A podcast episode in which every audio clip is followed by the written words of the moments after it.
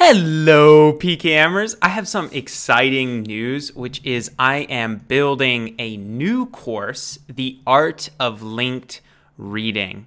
And this is a course that helps people who struggle to find, actively consume, remember, communicate, and apply their insights from books learn how to do so with linked note taking apps like Obsidian, Tana, OneNote, and more.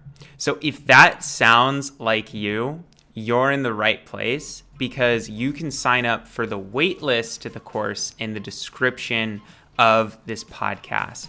And I hope to see you in the course once it is out. Have a great episode. Hello, PKMers. Welcome back to Personal Knowledge Management with Aidan Helfant, the podcast where I interview fellow PKMers and dive into the unique ways they use their PKM systems for work, creativity, and life. This week we have Ilya Shabanov, a Obsidian note taker and academic. Spending 12 years in industry, he daringly decided to get his PhD in biology at 36 and managed to get his first paper published in just six months. He hosts the Effortless Academic newsletter, which helps people learn to leverage modern information tools and systems to excel as a researcher or student. He teaches in depth, long format tutorials on how to do things better in academia, like note taking, reference management, writing, publishing, and visual thinking. Ilya, I am so glad that you came on. How are you doing? Hey, uh, thanks, Aidan. Yeah, I'm I'm doing all right. Since it's my first podcast, obviously, like a tiny bit excited. Uh, so, yeah, I hope you're gentle with me. Oh, I'll be I'll be totally gentle. I won't I won't ask anything like what's the meaning of life. I'm joking. Oh, I, this is something that I actually excel at. Yeah, but the rest is gonna be Maybe I'll ask that later. Then my my first question won't be what is the meaning of life. It is uh, what is your story? Yeah, so um, depending on how far back you want to go, but I had a quite a lot of movement in my lifetime. So I'm uh, born in in Soviet Russia, so 1985, and uh, that that country basically doesn't exist anymore. So my parents, uh, who are also academics, they moved around the world. So I've lived in Germany, France, Spain, uh, a few months in South Africa. I lived in the United States, so just constantly moving around and uh, now I'm I was based in Germany. That's also where I studied, and I consider myself more German than um, yeah any other nationality.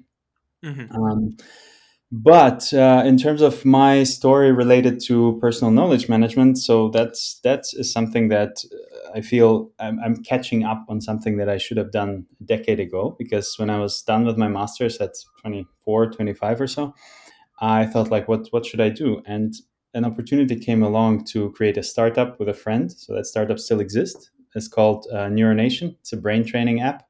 It's actually quite big, but I left it also a long, long time ago. And mm-hmm. after my master's, I was like, I, am not doing any more research. This is pointless. This is like such small things that are really not moving anywhere.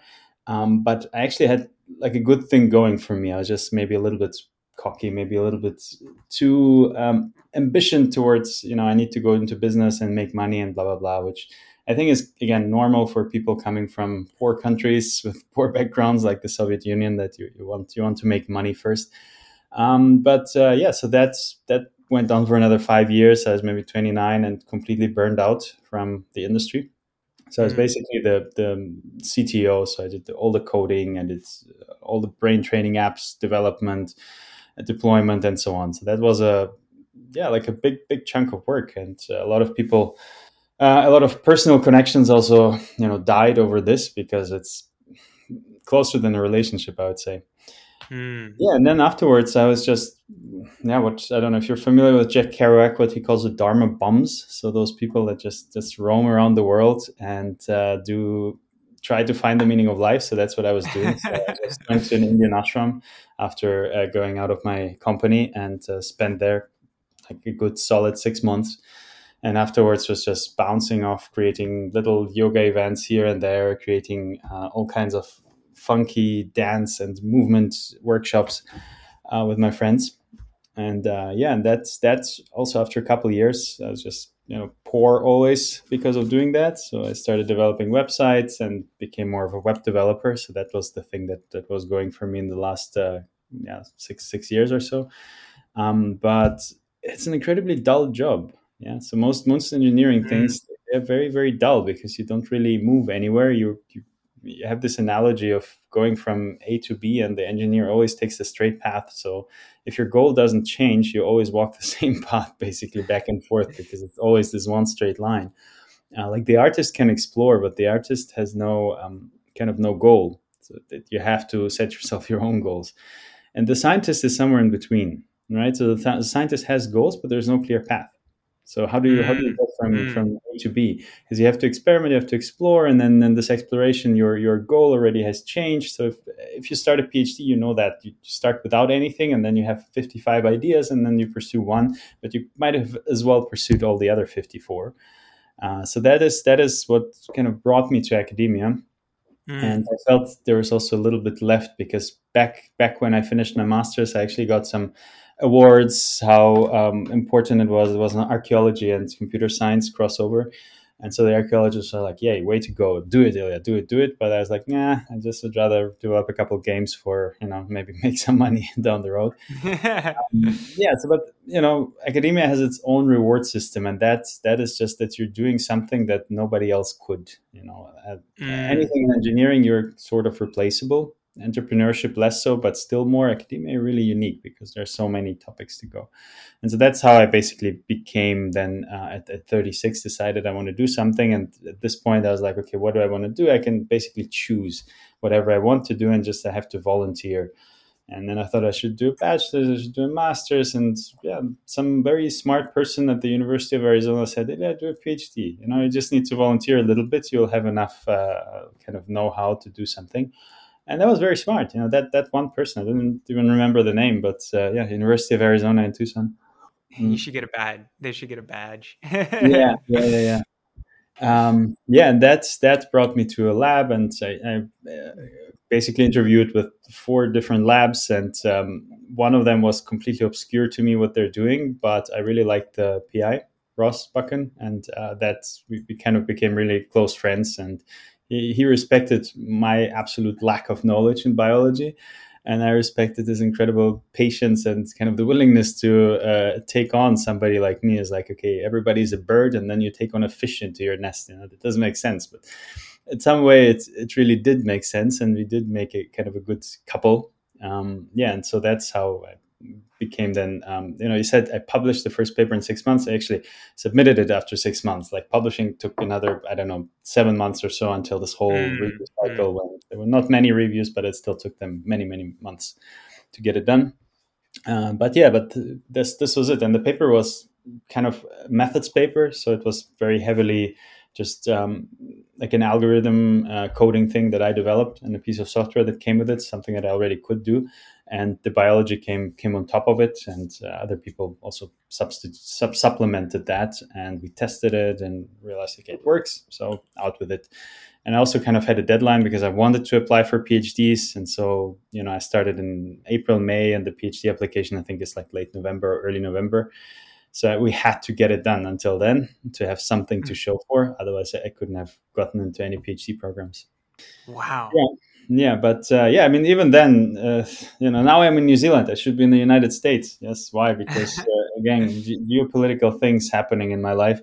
Um, uh, the, the embassy the us embassy just couldn't get the student visa for me in time to go study. And so all this mm. process you know, applying for for years studying all went to nothing that's oh. an amazing thing yeah because it's uh, just just it's really like i applied to 12 universities like everybody it applies in the US knows that's at least uh, two thousand dollars plus all the foreign fees, visa fees, and so on. So yeah. thousands of dollars is like wasted because they gave me the visa three weeks late, and it would literally take like four or five months. But um, I mean, I think it was because of what was happening in the Ukraine at this moment, and so it's yeah. understandable. But uh, yeah, that's how I ended up in New Zealand instead. And yeah. now I'm an uh, ecologist more than a biologist. I mean, even though they're connected, but ecology is still its own thing. You know, it's not microbiology. Yeah, you mm. said you spent 12 years in industry before deciding to go do your PhD at 36. Yeah. I'm curious what was going through your head when you made the switch? Boredom. Look, life is about like really enjoying it somehow. So if you're sitting there and you, you have nothing to do, especially those this COVID times, and you uh, i was trying to become a carpenter because i thought that was cool we were trying to do some homesteading because that was interesting uh, but i was always having my website development business on the side which pays well right you don't need to do mm. that much but and you can do it from anywhere in the world yeah. Um, but yeah just what i say like you need something bigger maybe you know in life especially if you don't have kids. Like i don't have kids And so like what what do you invest your energy in? Like another real estate website that nobody really cares about? Mm. it's just kind of not enough you know? You you need something bigger. I think that's yeah. the the idea of uh, human mind always needs some sort of direction. And that direction if if that lacks then you kind of you settle down you become uh, kind of mentally obese i would say. You, you think the same things you become mentally you know, obese. Yeah it's just like you know this this this type of you know where you're really rigid mentally. You can't really move from a to b. You're like you want your one thing you want your steak blah blah blah. Like all that comes because you you don't you know you, you don't have a goal to go towards. Yeah. that goal doesn't have to be grand or anything. Just have to be interesting. So i would say you know boredom is a big driver. Mm, mm. But in a positive yeah. sense not in the sense oh like you know i'm sitting and, and switching netflix no it's just like you want more you're hungry for life so you mm. like to it's uh, that's that's the idea yeah I'm curious, what was it about academia that promised to take away that boredom? Well, there you can, uh, you know, depends on how deep you want to dig down. But for example, my dad was always an academic. I kind of respected it, but I also rebelled against it. So I, I saw the merit in it. I saw also the downsides of it.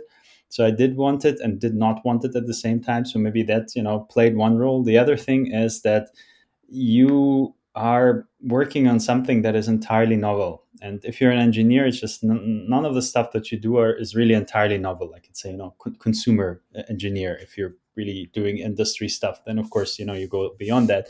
But 90% of engineers are probably doing something that is just applying something that somebody else invented on a new problem. So it's not really so interesting. And academia is different. You know, you look into something and just imagine microbiology. You have this little cell that literally you're made of these things, but you never see it. And so this whole complex world of, of things is happening right there. You just need to look up from your keyboard or look down from your keyboard, and you're already in this world. And you see it only in this abstract, abstract sense that has like a lot of magic and mysticism in it, and also beauty. And that's what I really like about it, I guess. Yeah. Wow. The the way you could describe it, I can just hear the passion. Mm-hmm. and most academics don't have a content creation channel on the side. So I'm I'm really interested how did you go how, how did you journey into beginning this newsletter and personal knowledge management uh, uh, talking about personal knowledge management online well, yeah, yet yet again, the immigration is uh, to thank for that.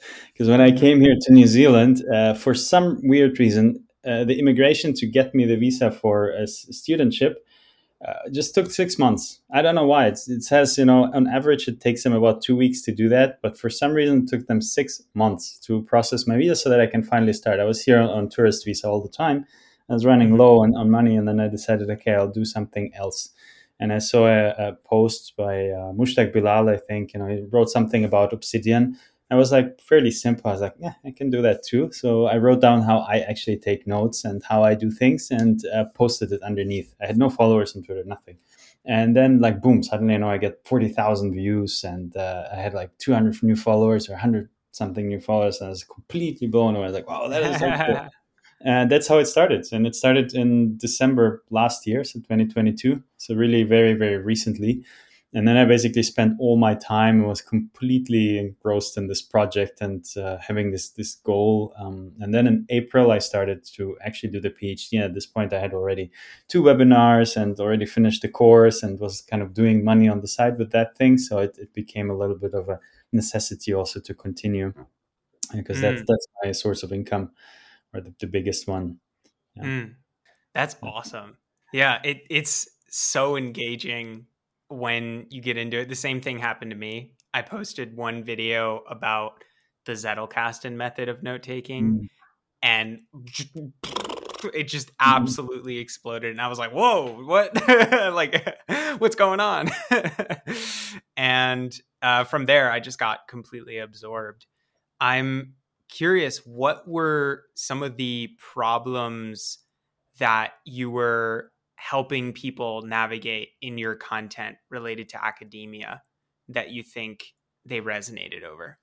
Yeah, so I think the biggest problem when, when you start with note taking in academia is that you are not aware of how much stuff you actually forget so uh, mm. you you read something and you feel like, oh yeah, I learned something. Then you know you read something else and uh, learn something else. So there's always this kind of constant horizon of what you know, and that ho- horizon moves with you. If you stay in one field, it kind of grows because you repeat things and you stop forgetting them. But if you keep moving and exploring, then your horizon moves with you. But when you start taking notes, there's like a very clear trail going all the way back. And when you look at your notes, you're like, oh, wow, I used to know that. And in a way, you still do know it and you still can use that information. And so when, when you start with this personal knowledge management, it's really surprising just how big your horizon can get because suddenly you don't use your brain to, to store information. You you just use your you know strategic skill set and your your system to store information. And that, that becomes very, very powerful, I think, to to, to use that. So I don't know if I if I get the, the question correct. No, you totally did. I and and inside of that, I'm interested if you had to summarize some of the best mindsets that you learned in terms of personal knowledge management and academia what would you what would you say they are yeah, for sure. Like for, for me, uh, the reason why I even started using these kind of complicated systems is because I felt that at 36 I will be not competitive with uh, young people with a fresh mind. so I started taking tons of the fish oil and DHA to to keep my brain healthy and generally much more healthy. And yeah. Uh, yeah. and then started reading all those things. And of course, there's the the famous uh, Sönke Ahrens, uh, the guy who uh, wrote recently mm. about um, Zettelkasten and so yeah so i read this and that was kind of you know it's it's a bit i feel it's a bit antiquated because you can do so much more right? You can you can make like much crazier link structures than than what um, niklas luhmann envisioned. And then there's all these other systems like what nick milo is doing. Um, yeah you can use some things but it's kind of too simple for academia because you need these really um, you need to, to tell whenever you write something like what is the source of this little statement and what is this paper? So papers have a much central role rather than your own ideas.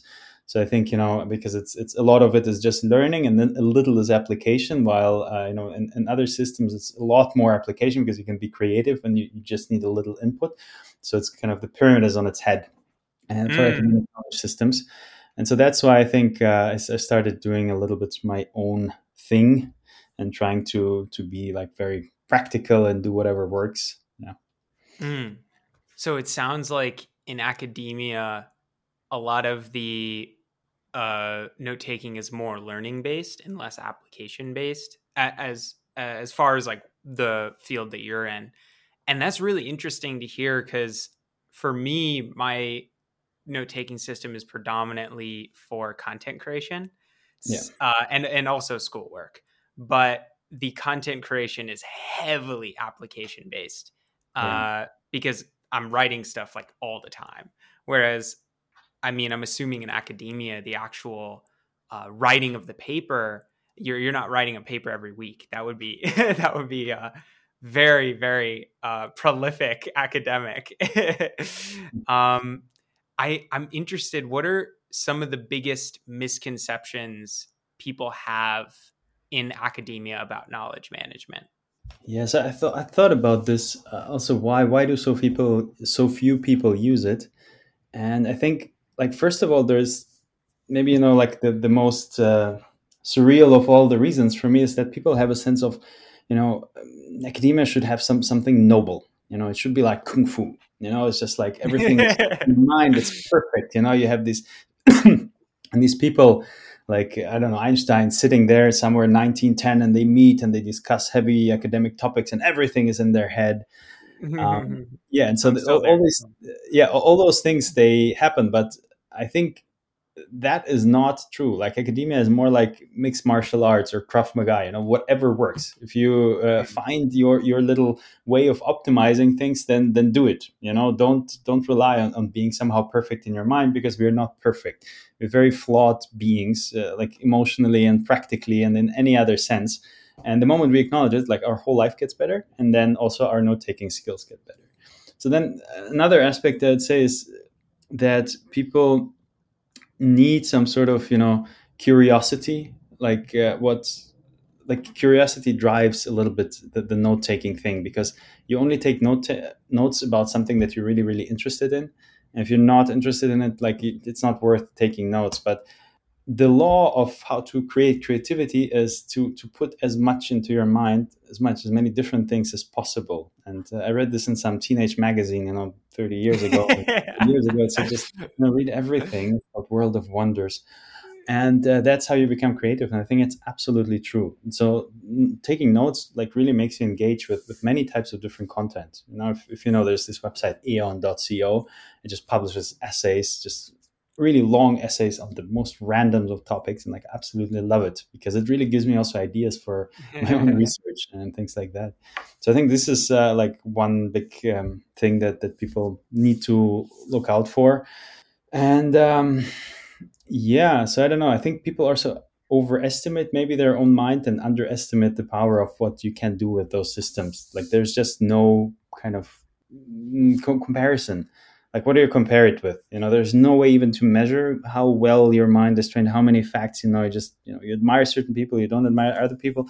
But that that is something that you can train. It's like you know going to the gym but instead of you know pushing weights you you really understand how to structure knowledge better.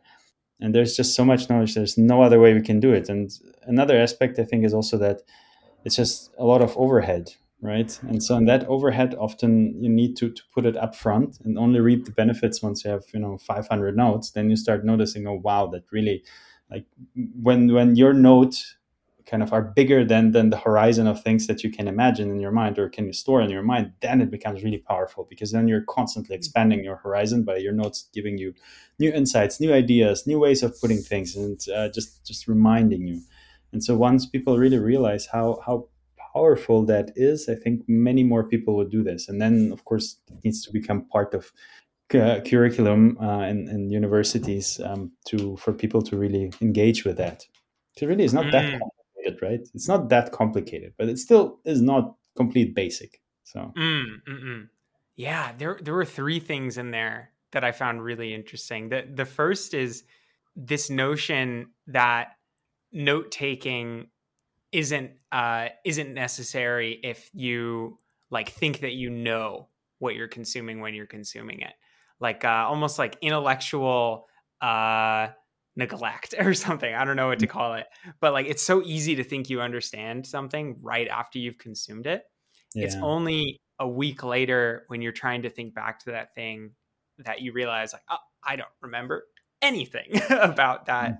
that i consumed and I, I really like what you said about uh, creativity in academia because I feel like from the outside, a lot of people tend to see it as not a, a creative field. And I think that's really misguided mm-hmm. because mm-hmm. it, it is profoundly creative. Like you're, you're literally creating new knowledge. Um, so I, I love what you said about the, the Aeon articles, like just getting weird stuff into your into your brain to spark that creativity uh, that much more. And uh, also, what you said about it being less difficult than people like it, people think. Like it's very uh, hard when you're first getting into PKM to navigate because like you don't know what your thinking style is, you don't know what tools you want to use, you don't know what methods you should use and it's it's really when you come out a little bit through that beginning uh, sludge that you start to see the the light at the end of the tunnel. Yeah, I think it's really like playing an instrument. When, when you learn to play the piano or guitar, people will say, How do you have to sit in front of the piano? Like, who, the hell cares? You know, I have to press those buttons here. Like, let me alone with my sitting. But no, you know, like 15 years down the road, becomes very important how you sit and how you hold the guitar or, you know, the piano. And I think that's the same thing here. You have a lot of overhead to learn before uh, you, you really understand why you had to learn that. And you know maybe it's just something that we also need to to learn how to teach pkm ideas to people. And that's mm. something that you know everybody's experimenting with including myself. Yeah. Well mm. on that note what is your personal method of trying to teach pkm academia principles right now? Yeah so i i think my method is is a hybrid of everything that I could find. You know, whenever I find something that that works, I kind of try to incorporate it. Um, but just in the very simplest form, I split my notes in, in, four categories, and I say, okay, well, here are notes on all the papers that I have read. They're just summaries, and I can link to them everywhere. And there are notes that just collect facts that are interesting from those papers. So you you uh, think of it as you get a box full of puzzle pieces. So this is your paper, has many, many knowledge elements. You take each puzzle piece and you make a note on that. Now you can start linking those puzzle pieces together to create a big picture. And this might be mm. uh, this might be comprised of many papers. You know, it's it's not just yeah. one jigsaw puzzle. It's like a giant jigsaw puzzle of, of everything, of all the papers together. And so these these are the links then you you start outlining those new ideas and thoughts uh, in in special notes that you know you can call thought notes or sometimes i call them project notes. So you just have a, basically a project that goes deeper into one question and there's 55 different methods how you do it and they, they relate to many different concepts many different aspects of what data you have and so on. And then at the end is, is something i would call outline notes where i just summarize my knowledge or document whatever I've been doing. And that's a cycle. Yeah, the outline eventually becomes a publication, and at the beginning you just put put papers in. So there's much more nuance to this. That's the whole. My whole Twitter is uh, like filled with these ideas. I have a course about nine hours where I just talk about those things and show exactly like this is how it works and so on. But in a nutshell, I would say you know these are those four things, and that's also another aspect I think of, of academic knowledge systems as, as opposed to personal knowledge systems is that they also require this big project management skill set right mm. because yeah you, like usually the things that i'm working on even to just dig into one question can take me weeks right? So it's it's rare that if you, if you do content creation or something okay let's start a blog or whatever let's write like 10 articles. It won't take you weeks. It will be much faster in a way to yeah. conceptualize that and then maybe execution. But in academia things are like very very slow. And mm. so you need a little bit of this organization thing. And yeah obsidian like the tool that i'm using is absolutely good for that because you can do it in 55 different ways but it's in a way also horrible for that because you can do it in 55 different ways so it's difficult for people to uh, figure it out um, but yeah i would say you know just just try to separate your things into as small concepts as possible and link those concepts and then document your linking process it's just to mm. keep it in one sentence I know yeah. how deep you want me to to go into this, but of course you can talk about it all day. Yeah, I heavily got reminded when you talked about the breaking of your summaries into individual nuggets and then linking them together of Sönke Ahrens' Zettelkasten, which yeah. does a similar similar idea of like uh, creating atomic notes out of things and then linking those together. Uh, and I know Nick Milo and a lot of other people in the PKM community have similar marketing terms, atomic note, concept note, whatever you want to call it. Mm-hmm. I'm curious, what do you think is going through your head when you're deciding what to atomize? And also, is there a difference between the individual golden nuggets that you're taking in academia in comparison to what we might be used to outside of academia? I give you the analogy of a of a plant really. So a plant will always invest the minimal resources it can unless there is some gain out of it. So mm-hmm. if you if you start over atomizing and creating 55 nodes, you're already kind of on the wrong path. It's like, you know, a plant is tiny and it has already five leaves. Like it's not going to support it. It's just it's just not yeah. going to work. So instead, you know, I, I just start with one big note. It can be a collection note on everything that I know about forests. Yeah, very big topic. So you know, you can spend 45 careers on forests. So then you say, okay, well, let's let's split it down. When you realize it not just gets too big, let's split it down and forest mortality, forest succession, forest growth, CO2, and so on. So you get five more different nodes. And uh, those you can organize almost in, in a tree like structure. So you have this parent, which is forest. Now, instead of containing all the information, you say, okay, now it has four children nodes and it becomes more of a map of content or a table of content where you just write and then, you know, you link. And then those, those nodes contain the bulk of the information that gets migrated there. So yeah, just say, start really with big, big, ugly, fat nodes that just don't do anything, information and and just are completely messy. And then over time, refine what you really need re- refining, because especially in academia, chances are whatever you read, you won't really use that because you're um, like a little bit. I call it the, the detective mindset when you have the literature review. So a lot of people have this collector mindset, and I say, okay, let's collect 500 papers and let's just like read them down like a computer does. It's it's not gonna work for you. you're to be completely overwhelmed, waste a ton of your time. Much better is to be a detective. You know, you start, you know, you read one or two papers and you decide what to read next based on what you you know. And then you know you get new clues and then you, you get to reevaluate your goals and so on. And so you move and really take clue after clue. And the same is with the notes. Yeah so you you have big notes that may, may contain information that you'll never use. So why spend time on atomizing them and thinking about structure and so on? Just you know link them heavily so you can find them later on and then um, you know really go only deep if you need to. So that's mm. Answering. Yeah mm. yeah. Yeah but it's true you know it's, it's like there's nothing new in all these concepts. You can just throw all those things together. Like yeah Zettelkasten is one of the things that I, I felt were super good, but I also felt it was a bit, you know, too rigid. You make those literature notes and you have those permanent notes and you have like, like you, you have this whole hierarchy that a note has to move through, and like it's not a digestive system right? It's like whatever works. It doesn't have to go one way and come out the other. It can go in and out wherever you want it to be. So you can create highly atomic nodes. You can create outlines just from scratch if you want to. Now don't be yeah. confined by anything. You know it's yeah. your it's your world. You close your eyes the universe ceases to exist. So parents to tell me how to take notes. No. No. Inspired by it yeah yeah it's personal knowledge management, not knowledge management. The personal is like the the key word in there. Yeah. Uh, I'm still laughing at Big Chungus notes. I don't know why that's so funny to me. um, I'm I'm curious. How does it feel to use the system that you've developed? Uh, I don't know if I have fully developed it yet because I constantly keep changing things. You know, like I started mm. with a completely messy Evernote structure, like back in the yeah. day. And then for academia, I used Notion. I thought like, oh, I'll learn Notion. This seems like a much better thing. But even that became somehow unsustainable with all these endless tables everywhere.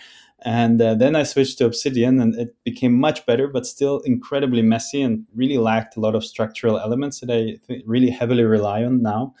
But I think the biggest thing that you gain from any of those things is the element of surprise. And that's really the, the beauty of things because you will uncover, you will surprise yourself. You'll make little gifts to your future self all the time. Because you, you move through your notes and then you realize, oh, okay, that concept is related to this and this and that. And it's like, oh my God, yes, I have this data. Let's put this in the project right now. And you could have never remembered it because it happened six months ago. You read something or like a little fact or nugget that you can really use to prove a point when you're writing your introduction chapter and you completely forgot. Because introduction chapters are notoriously difficult in that sense if you're new to a topic. Like i'm a computer scientist coming to ecology i don't know nothing about ecology. So for me everything is new and nothing is like oh yeah of course it's like this. So how do you build those things where you can just like ah throw in and i know that this is you know increases by 40% blah blah blah with climate change. So it's like a little mm-hmm. fact that that's just makes you much more grounded in things. And those surprises, I think that's the biggest uh, element. And the other thing is just you know where things go, and it's like you don't waste anything. I think it's a little bit like maybe, I know, cooking. And at the beginning, you waste a lot because you know that half of your dishes will be completely indigestible and not not good at all. and uh, so you would not dare to buy like really fancy ingredients because you know you'll waste them. but once you become really good, you're like, yeah, sure, I can do the Gordon Ramsay act with some sea urchin caviar on top or whatever because I know that I'll nail those eggs. I've done them a hundred times, and it's the same thing here. You you you know how to cook, so you know where things go. You know you're not wasting the time that you put in into actually writing that note. Yeah. Oh, I resonate with that a lot. Like uh, when you have some sort of system set up it makes it makes the whole process of consuming much more uh it feels great because like you know that things are going to happen when when you're consuming and uh i'm i'm i'm reflecting on what you're saying as well because is one of the biggest issues that i ran into when i started getting into personal knowledge management was the collector's fallacy which is mm-hmm. where you just collect as much information as you can. Uh, like think, uh, imagine I was at a grocery store and I hadn't eaten for a week, and I walked in. I got my new Roam Research set up, uh, and I just start grabbing everything. I'm getting like some sausage from the meat aisle. Oh, give me some of those potato chips. Give me some of that chocolate. Give me that. Oh, there's some Ben and Jerry's ice cream. And just started loading my cart, and it was insane how much time I wasted. so yeah. Yeah. on that note, what what have you done to navigate the collector's fallacy with your personal knowledge management? Yeah. I think that is really a spiritual question, Aidan. That's the thing because as uh, people of this western society you know material and possession is in the center of things that we do so naturally, we will do this with information, we'll do this with relationships, with anything. But you know, understanding that things are fleeting, that things can be wasted, that you can consume without getting any output out of that. That's something that is actually very strong. And um, my teacher back in India, he was always speaking about the, the scarcity mentality, which creates this dark materialism, because you always need uh, you, you always don't have enough. Yeah, so that's the war generations. They don't have enough, so they, they really preserve food, they preserve everything, and so this mindset basically creates what we would now call maybe this collector's fallacy. I think, in part at least, because we really want to preserve everything, but we're completely unrelated to this generations back then. It's just this idea that still reverberates through the, the minds of the people. So to really let go of it, you have to be wasteful you know, you have to be kind of mm, uh, mm. leisurely strolling through things, leaving food on your plate, even though it really hurts you to leave the food on your plate, so to speak. Like really say, okay, well, here's you know twenty dollars to this homeless person, or let's just throw away things that we don't need. Let's uh, you know get everything to a second hand shop. Let's move places. Like be completely reckless in a way with with how you treat material goods, and then the same way you start not being so obsessed about like all this knowledge because at the end, you know, you and I were going to be dead, and in hundred years, maybe two hundred years, nobody will remember our names. none of that really matters. You know, it's not such a big deal to forget things. But um, yeah, so w- what I do, but okay, not practical.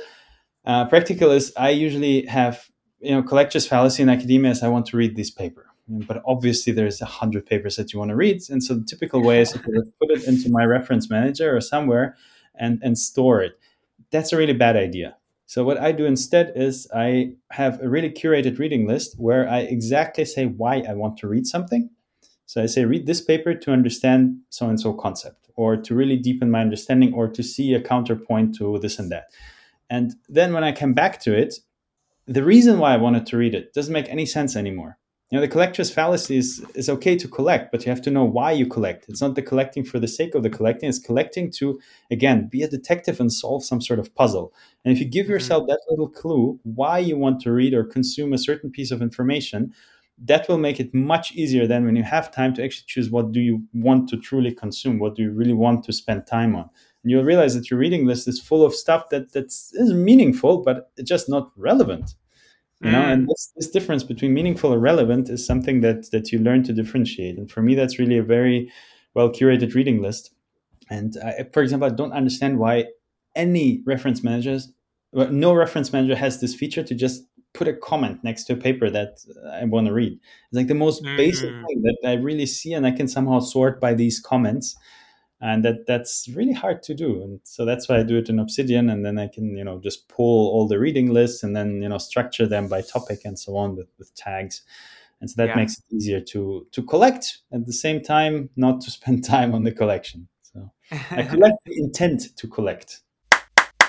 Hello, everyone. I wanted to remind you that you can sign up for the waitlist to the Art of Linked Reading in the description below. This course helps people who struggle to find, actively consume, remember, communicate, and apply insights from books. Learn to do so with linked note taking apps like Obsidian, Tana, OneNote, and more. So, if that sounds like you, you are in the right place. Go to the podcast description below and sign up for the waitlist. Let's say. Ooh, ooh, I like that last line. Mhm. I resonate so much with what you said at the beginning there because I think there's this tendency in the personal knowledge management community to treat a lot of the big PKM issues like collector's fallacy, like how do I organize, like whatever, whatever, et cetera, et cetera, as problems with the tool that you're using instead of underlying spiritual issues or like like issues you have with yourself right Yeah. like the the problem Mm. for your over collecting is not that you're using Roam Research or Obsidian or insert X tool. Uh, it's that you have FOMO, and, Mhm. and there there is something inside of you that is making you scared about the idea of wasting Mhm. which I might be reaching here, but it, it could be like you're scared of death. So the idea of not being able to consume everything on this planet, which is obviously not going to happen because there's more uploaded to the internet in a week than you could consume in your entire lifetime, uh, it terrifies you. And I think a lot of my development in personal knowledge management has not only come from learning more about practical stuff, but also from learning more about myself as a person Mm. and then being able to come to my PKM system Yeah. much more mindfully. Absolutely, yeah, yeah. I think you know we, we have always need to see the the big picture because that's again one of the modern ideas is that we can find meaning by by breaking things down into their constituent parts, and we kind of miss that thing that synergy that happens when you put those parts together. So a human mind Mm. essentially is a completely synergistic system of your past traumas, experiences, proclivities, uh, desires, needs, and so on. You know, and, and your physicality and so on.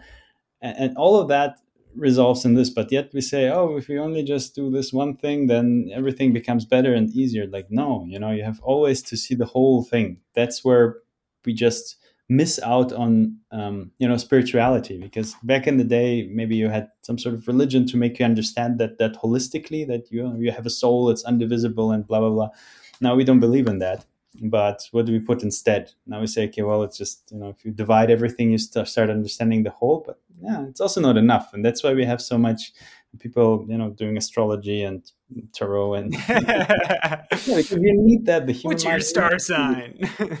yeah I'm Pisces by the way that's um, yeah so Oh. I'm entitled to emotional breakdowns and all these things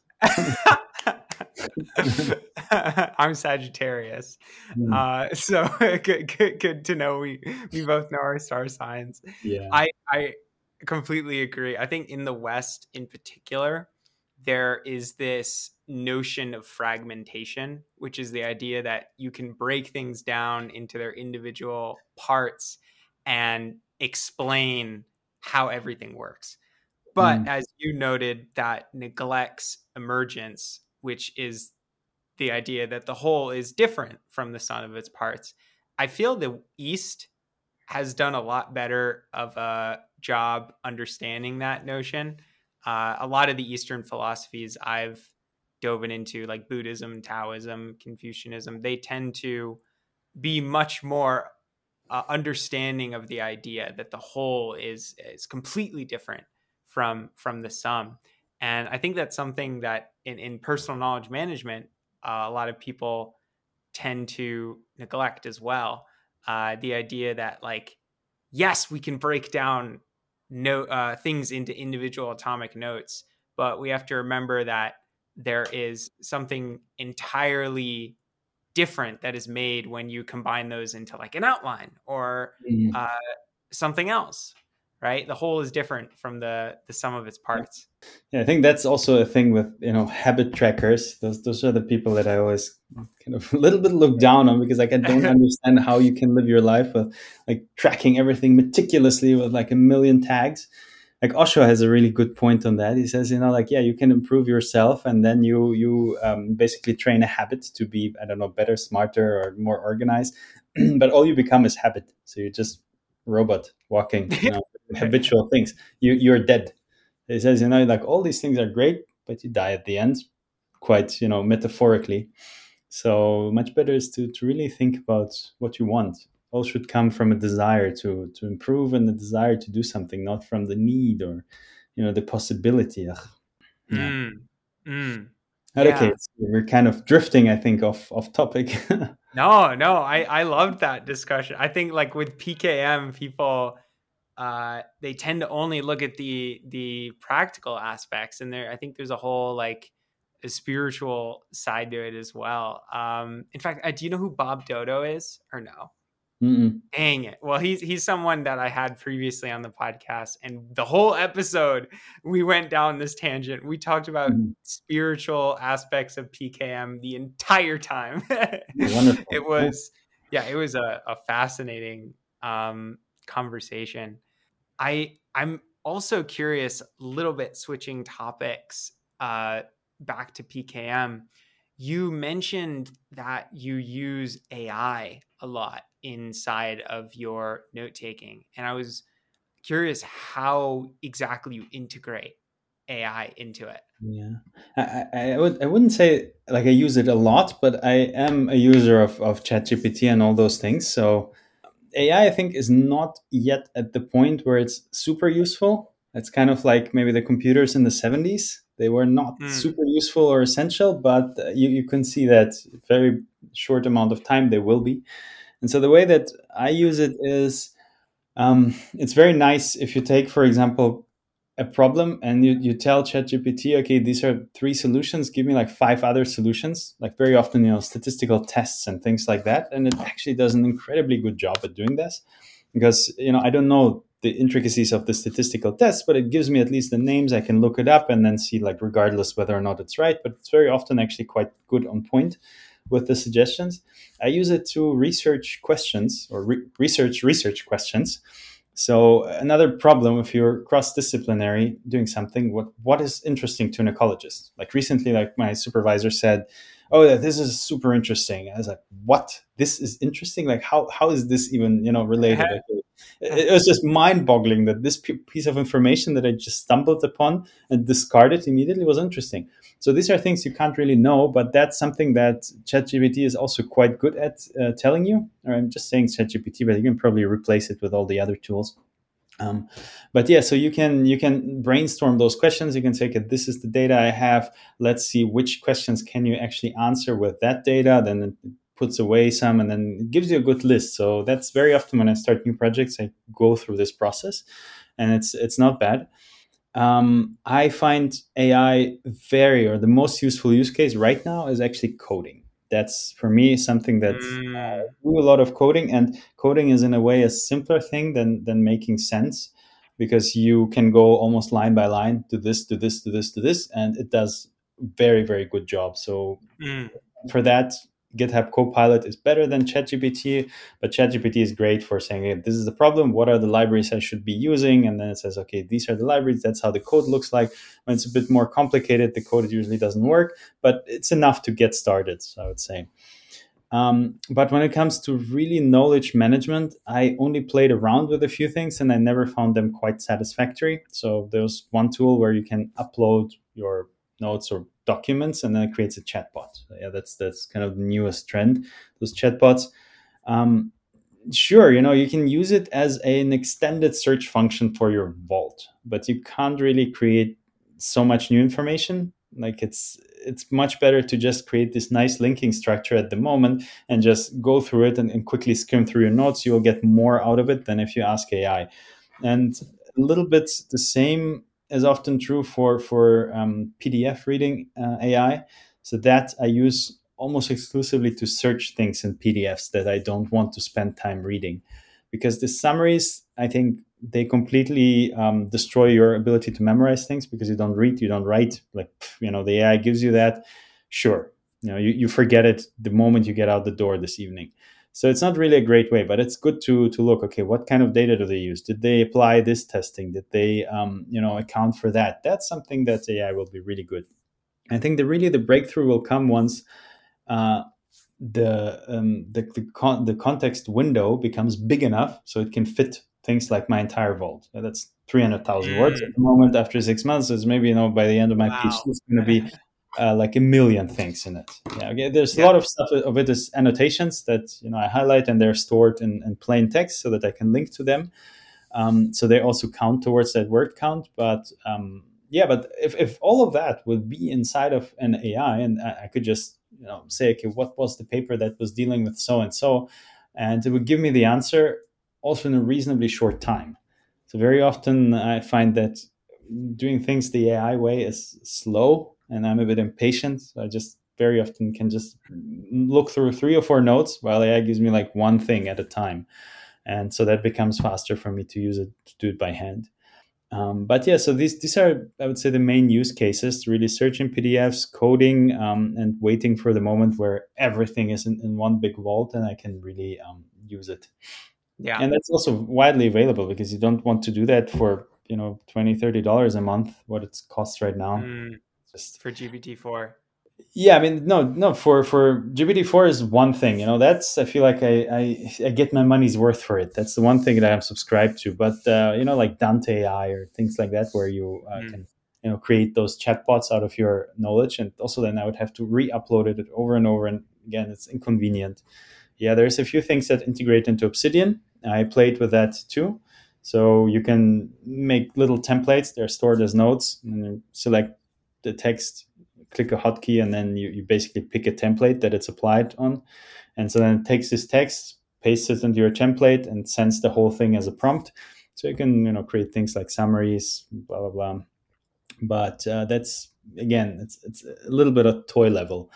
Um, maybe you know things like Grammarly or PaperPal uh, for academics. Those things are definitely um, something that that uses AI, but it's a much much weaker form, I think, than uh, the, this large language models that everybody refers to as AI. Yeah. Um, but it's good, you know. It gives you like a couple suggestions, fixes a couple typos. So that's something that I'm really happy using. It sounds yeah. like there have been some useful cases, but it's really in the next few years where it's going to get even like like a beyond toy level uh from what you're saying. Yeah. yeah and i i definitely resonate with that like i think the way i have used ai is as a digital intern in a way like i think it's it's really good in helping you do things more effectively but it doesn't do the thinking for you yeah. right? Like uh, i think uh, one article I read, which really, uh, really tickled my bones when I read it, was the end of organizing, and mm. the argument was AI is going to make you never have to organize anything in your PKM system again because it will link and tag and put stuff into folders for you. I thought that was a horrible argument because mm-hmm. because like yes, it can do some innate organization features. However, there's value in the organization process itself because it helps you mm. understand it better, right? Like the creation of an outline, the creation of what Nick Milo would call a map of content is where I get some of my most value when I'm in my note taking system because I come out with this whole new understanding of the top down structure of something that I want to learn. And if I just clicked a button and I was like, ChatGPT, do it, and then it did it mm. for me, I wouldn't get that benefit. Yeah. Well, I, I, would say that it's probably this whole idea of structure is something that you're just not concerned with anymore. It just happens under the radar, and we access information in a different way. You know, we we ask. Uh, it's just like Star Trek, and I say, computer, like, what is so and so? Like, calculate so and so. Like, the information is there, but how it's stored is almost secondary. Just like the internet, yes. So the websites are stored on some servers if you want, but you don't really need to know where they are. You know, you just access them through Google or through other means. And uh, yeah, but for me, uh, I also agree with what you're saying. For me, the, the analogy is, you know, you have a garden. You have six garden beds here, pretty small. But if I just nilly willy put my stuff in there, then nothing grows. You know? So I had this experience because one has more sunlight, one gets more moisture. Three of them have this terrible wind that is everywhere in Wellington. So you have to be really mindful what you plant where. And now only at the second year i'm starting to understand what grows where and what should i put where. And so that is in itself a piece of information. So structure is in itself a piece of information. Just like um, if you think about it we always think of notes as being the carriers of information but i think it's not really true. Like the links are the carriers of information if you link mm. that uh, you know, something like let's say you have protein A, you have protein B, there, you know, what, what, do you want to know about this protein? It doesn't really matter. The function matters, but the function is a connection of protein A to you know process X. So in that that this protein does something in this process, that's the thing that you can publish. So you publish that you discovered a new link. And so the linking is really the, the thing. And, and structure is nothing else but you know top level linking. It's just you link a note to a folder or you put the note in a folder it's the same thing. So yeah i think uh, definitely it's that's that's just adding more information and we're trying to outsource it trying to be lazy but yeah I mean, maybe that's one day but i hope uh, i hope that that actually you know it feels sometimes it worries me almost to think about that so many things will go like how will the world look like if if all of these things that we do uh, so you know we pride ourselves on doing them and then suddenly something takes it away and does it better. You know that that last comment reminds me of something that i've been thinking a lot about recently which is uh, the the notion in western society which is technology and innovation is often seen as an inherent good. Like yeah. oh ai can do better things now faster smarter. That's good. Uh, mm-hmm. Oh, there's another note taking app that can have AI integrated into it and it can do all this other stuff. And I think the problem with that is it doesn't take into account whether the technology, the the innovation that is occurring, uh, helps humans live to their values better. Mm. Uh, like we've we've expanded so much in technology, but have we become wiser? as mm. as a human species and i think that's where the the fear that i have with like these ai apps really come in for me is like you know has the internet and social media actually made us better people? Uh, is the next big technology shift which looks like it's going to be ai going to make us better people or or no? Yeah. Yeah that's uh that's i guess we have to believe in in something that is in a way magical or mystical. And at this point it's technology. You know back back in the day you would think of an afterlife and that's what you're aiming for. Now you're aiming for technology solving all your problems not not heaven and the angels. So yeah why, why not? You know as a species we have to experiment. We have to we have to go and explore what what is it that we actually want because it's the same yeah. as when you grow up you know you, you, want one thing you want to be a fire what is it um, firefighter yeah and uh, then you grow up, actually don't want to be a firefighter i actually want to be a paleontologist and then you realize ah actually, i can't draw i can't do this either let's do something else you know let's let's become yeah. you know a pkm person uh, yeah. so so yeah i think that definitely it's it's always the the beliefs always come kind of first and the reasons for beliefs later. That's a quote that I like. Mm, mm. Oh, I like that as well. uh, what are three books that have resonated with you most? Yeah. Well, since we talked about uh, Tantra a little bit, so Osho's book on Tantra, I don't know, it's called Tantra, the Supreme Understanding or something like that. That's mm-hmm hands down, I think one of the best books that I've read in a long time. But I've also read many books on on this whole philosophy. And like tantric philosophy, in a nutshell, is just to do whatever you want. It's a non-restrictive philosophy, and then most other doctrines, we always divide things in good and bad, and we try to eliminate the bad and add the good. Yeah, so uh, add virtue or add values. Tantra says like, no, this is actually something that just makes you habitually good, but it doesn't really make you good. It just makes you kind of this robot that that tries to do more and more good, and then you're afraid to go to sleep because you will dream of doing bad things, and that's already a transgression. It's kind of a thing that that Osho is always saying. um, yeah, so that that is something that tantra kind of takes care of. It says instead, you know, relax, like really, really relax. Just don't do anything don't fall into this trap of having to have constant activity. Instead, from activity, move to action. You know, react when the situation demands it. Don't do anything if the situation doesn't demand it.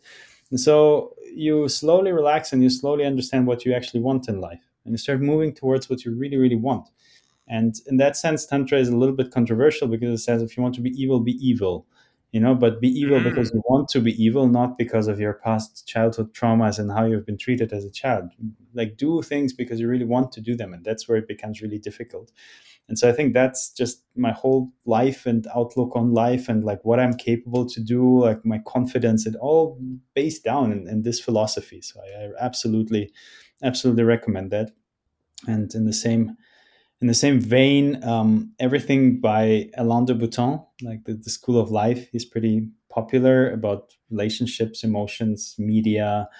Uh, is very very powerful stuff because it's also very pragmatic. Just tells you it's normal to be weird. Uh, it's you know your your confidence comes from relaxation rather than dominance. That's something that I really like. Um, because yeah, the, the more you relax, the more you, you, are capable of dealing with with with the world the, the analogy is uh, traffic in India. Yeah, so if you've ever been in India, there's 55 cars. The only street sign is okay, honk, and you're like, what the hell? What am I supposed to do? This like 1920s sign for honking, uh, and then you realize, uh, yeah, actually, it works. It works if you become aware of how things work and you really react to the situation. You're you're pretty safe, you know, even despite the, the chaos that happens everywhere around you. You don't need all the rules and uh, that's that's something that can be learned from all of these books, you know, the, the School of Life books and and Osho's books.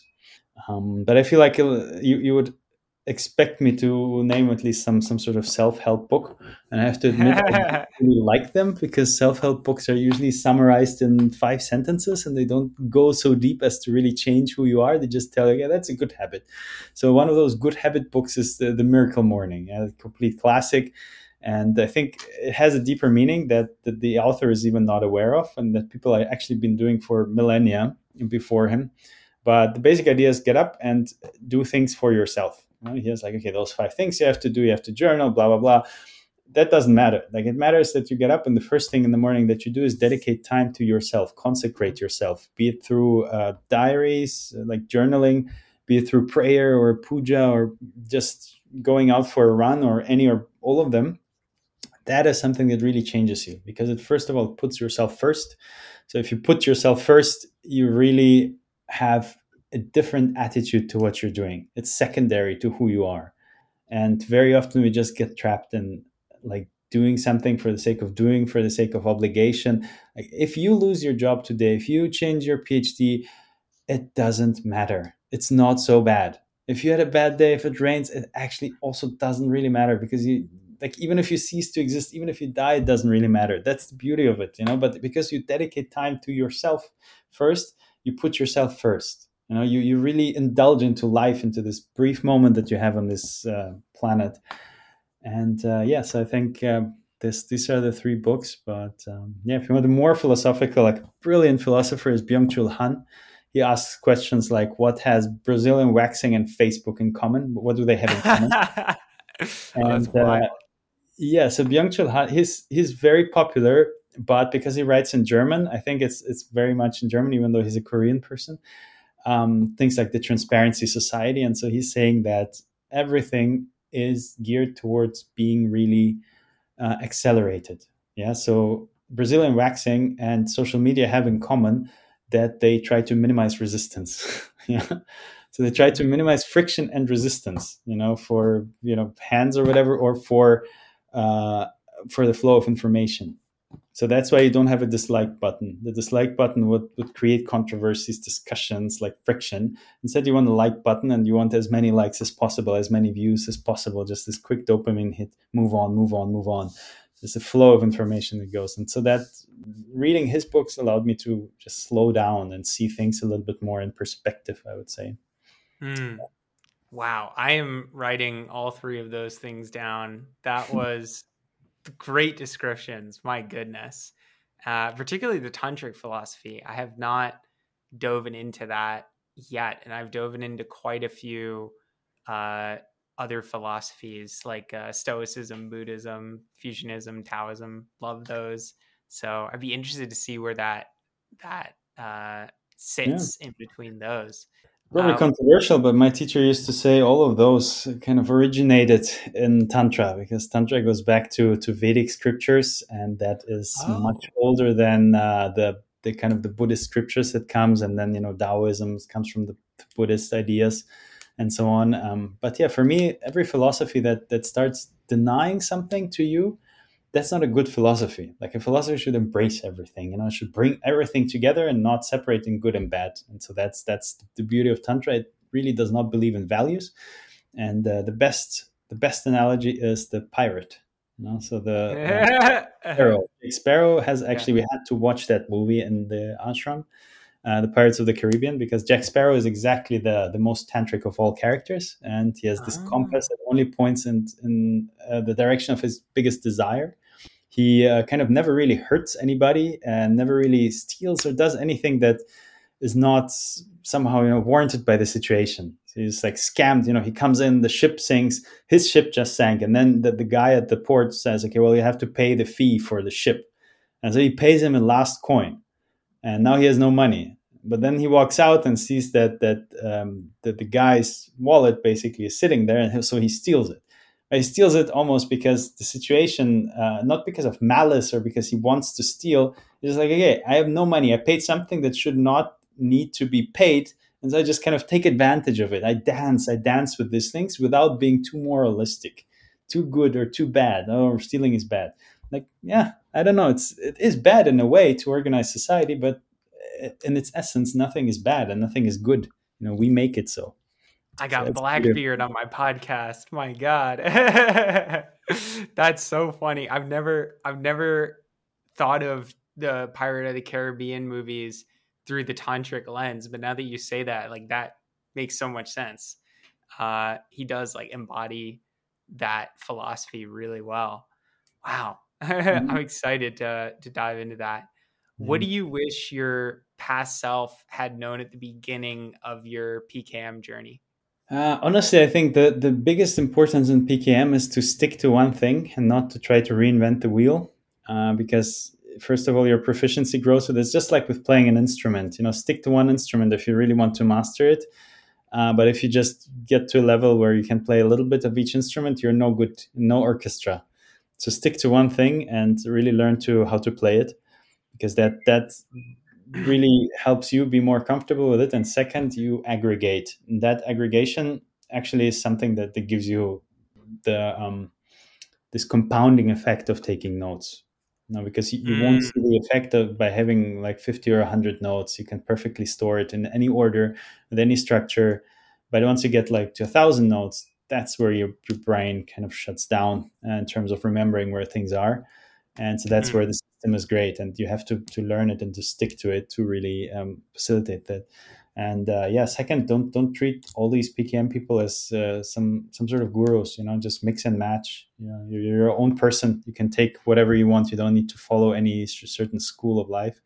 Uh, but i think mentors are incredibly important. You know people that you trust and believe in and you really follow it because it's less so that they are good but more because it motivates you so the, the the person that you follow can also be like an abstract thing or an abstract philosophy so something that is really like a guiding star in terms of how you run everything and mm. so stoicism is a great way you could apply that to your pkm system and just follow that you know it doesn't have yeah. to be a person yeah So that's yeah. that's one thing.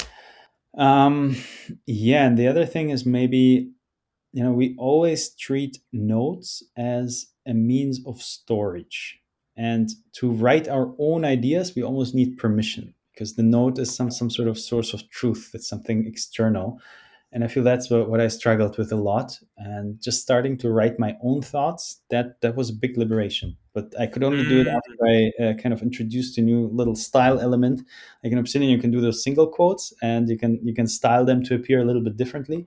And so i started to uh, write in this uh, you know single bracketed quotes um, something that was completely my idea, like completely random, like harsh criticism of the things. And I would not allow myself to do that. like I would just collect what the author said and just kind of organize that neatly. But no, you know, just go and, and write your own stuff as well, but differentiate between the two. Mm. Uh, yeah. So you don't need permission for anything. So yeah. I, would say, I would say this and um, yeah, tools really don't matter so much. So that's a big thing that I learned like really tools don't matter so much. They're all pretty much good and they're all pretty much terrible at some other things. It really doesn't matter.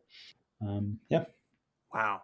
That those, all four of those were phenomenal. And I, I think the interesting thing about the third one in particular, like not writing down your own thoughts in academia because you feel that notes have to be for truth rather than for understanding is particularly interesting because I think that's something that, especially in academia, you would see. Whereas, like, I don't think that would be as common in uh, mm. PKM outside of academia. Yeah. What is your favorite brand and consistency of peanut butter? Oh my god, uh, there's only two brands in New Zealand, and it's oh, called no. Fogg. yeah, yeah. No. Yeah, Fix and Fogg. They have a, a, dark chocolate peanut butter. That's pretty amazing stuff. You can just spoon it out of your bathtub that you're sitting in and surrounding yourself with the peanut butter. yeah. yeah. That's an image that's in my head now. Yeah. so 16 and Fug is yeah, is Fix, uh, Fix and Fogg they're called, but I don't think they sell outside of. Maybe you know they sell in Australia somewhere, but definitely not yeah. in America.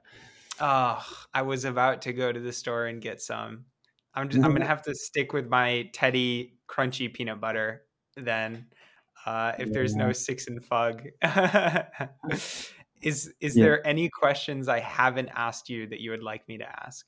Um, no, I feel like we kind of worked them in. I was thinking that you know this this whole idea of uh, the fear of AI and like where it leads us that that would be something that that I find interesting, but I actually have no answer to and I just go go in and out of uh, being a little bit cautious about it, and then uh, moving to actually it's a great tool to enhance my own thinking, especially when ChatGPT gives me something.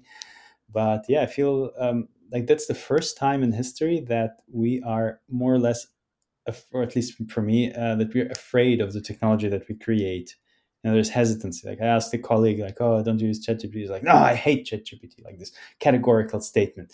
I don't think she really hates it. It's just that you know, there's there's fear that this takes away mm. something.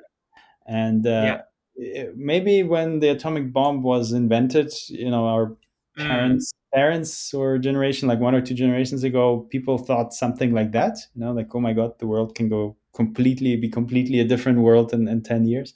And i feel like now is the same moment and we didn't have that with with any other technology. Everything else was like oh yeah great but you know computers were great but they were toys they became more important. They kind of you know grew over 40 50 years um, mm-hmm. but with ai it's just so quick and you know so so powerful and uh, somehow you know this constant improvement and, and reasoning and that's the last frontier is to get this this kind of reasoning right. And yeah. logic. yeah and the, once once that happens then yeah it's pretty challenging. Like what do we do you know? That's why that's why i started reading sci-fi about immortal people in the far future and like they're completely hedonistic and completely uh, yeah like giving into any frivolities that they can think of. And i thought yeah maybe that's that's gonna be it it's it's either gonna be terminator or it's gonna be what you just described where everyone falls for hedonistic yeah. hedonistic pleasures yeah, that, yeah, that's a really good point. Like the only two major times in history where we've been scared of technology are the atomic bomb and AI. I would argue, honestly, in my generation, I'm terrified by social media and internet's effect on mm. everyone else around me, but no one else seems to be. Uh, it yeah. just seems to be me. I'm I'm absolutely horrified at how it's affected most of the people around me. Yeah. But yeah. yeah. it definitely makes people much more uh, timid. Like I don't know, because now I'm I'm kind of I'm, I'm almost forty. You know, I'm sitting with people that are in their early twenties, and I can see that there's so much timidity, and also because of this timidity, there's so much not open I feel to the people very often that they, they, yeah. they, don't leverage the opportunities they could be having if they would just like go out and, and be a little bit more confrontational, I would say. Maybe that's, yeah. that's something that I that I noticed that people somehow don't like that as much anymore. It just becomes also, especially in America, you know, with this huge polarization, like it's difficult. If you say anything political, it's super super controversial. If you say anything religious, it's controversial. Now, if you say anything like with uh, this this gender race uh, all those things they become more and more taboo topics because it's so easy to misstep or to say something that is wrong. And so that becomes uh, like you, you have to be more timid to be successful. So it makes sense yeah. in a way. Yeah. Maybe they could learn to, to be more like jack sparrow and adopt yeah. tantric yeah. philosophy.